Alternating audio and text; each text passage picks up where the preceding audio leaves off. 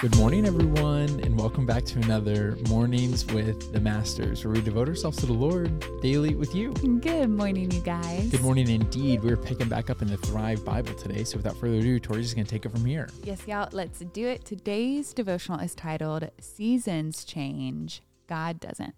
The verse is Ecclesiastes 3 1, and it says this For everything there is a season, a time for every activity under heaven the love letter from God says, Beloved child, I have a divine purpose for every season. There will be seasons when your heart will ache, and in those seasons you will know me as the God of comfort. There will be seasons when you will laugh, and you will know me as the God of celebration. There will be seasons when you prosper, and you will know me as the God of great blessing. There will be seasons when you are in need, and you will know me as the God who is enough for you. Whatever season you are in, rest assured that I am there with you. Love your Heavenly Father. The reflection says, We all have seasons we love, seasons we long for, and seasons we want to hold on to. As sweet as some seasons can be, others are bitter and hard to survive. Whatever season you are in, ask God to carry you through it and help you embrace it. The treasure of truth says, in every season, God is there. Yeah, I think emphasis is on ask God to help you through it. Yeah. I was kind of feeling two different things as you were reading.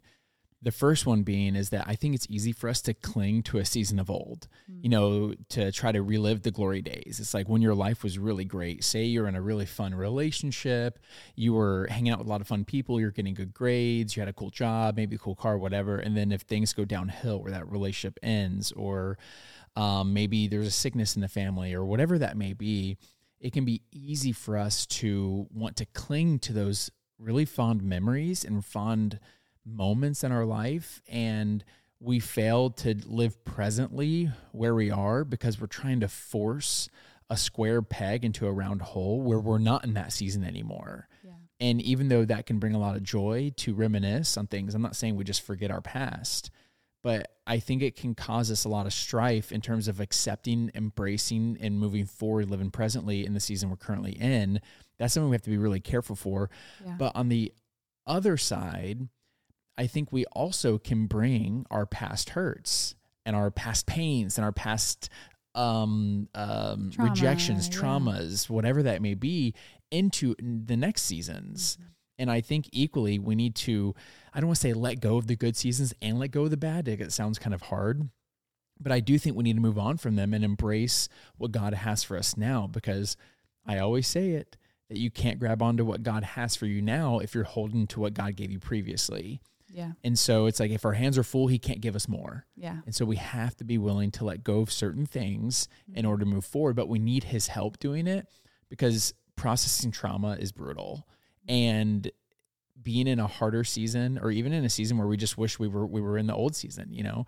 Um that's normal. That's that we experience that, but that doesn't mean that we should stay inside of that. Yeah. I mean, I truly think that one of the hardest things in life to do is to fully live presently, mm-hmm. like fully embracing the season that you're in right now.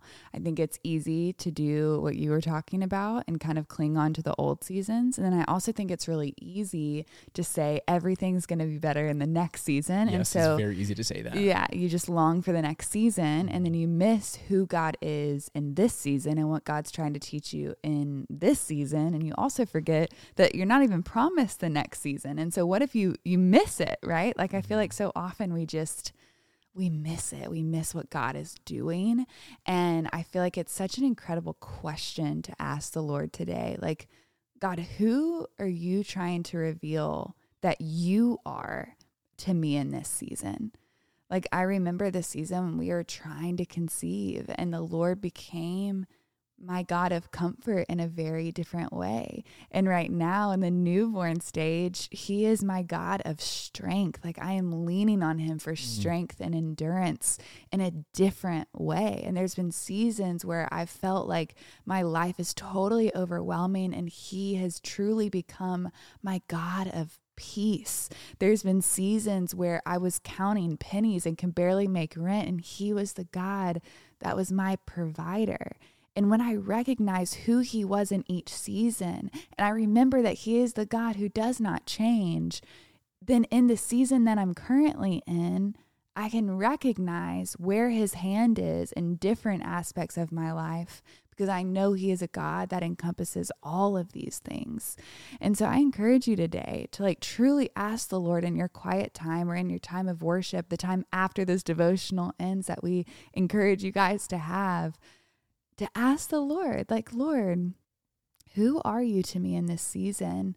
Um, because I feel like when you recognize that, even if it's a season of grief, even if it's a season of hardship, it brings a different level of closeness and intimacy um, between you and the Lord. And so I think it's a really good question to ask. Yeah, I love that. I love everything you said. And it even just made me think that on a daily basis, we can do that. Yep. We don't even need to apply it to like a Different month years or, or- or a year or a stint or whatever that may be. We can check in with him daily and ask him to reveal who he is today to us because we'll never be able to witness the full glory of who he is until we're with him in heaven and and so what a chance for us on this side of heaven to push our comfort aside push our convenience aside push our very deep desires and yeah. distractions aside and say god i'm feeling this way about this thing will you please just reveal to me how you can love me and lead me in this season Mm-hmm. versus us just praying for the only pieces of God that we know. Which, by the way, it's great that we know those pieces of God if we trust Him as the God of provision, the God of comfort, but also He's the God of strength, which you're experiencing now in this postpartum period. And so you're getting a whole new side of God that maybe you hadn't experienced mm-hmm. before. And we all can learn from that. Yeah, so good. You ready to pray something out? Yes. Dear Heavenly Father, Lord, we thank you that even though our seasons change, you do not, Lord. You just reveal yourself to us in new ways, which is so incredibly cool. Lord, we're so thankful for you. Would you open our eyes to the ways that um, you are providing for us in this season and who you're trying to tell us that you are to us? We love you so much, and we pray these things in Jesus' name.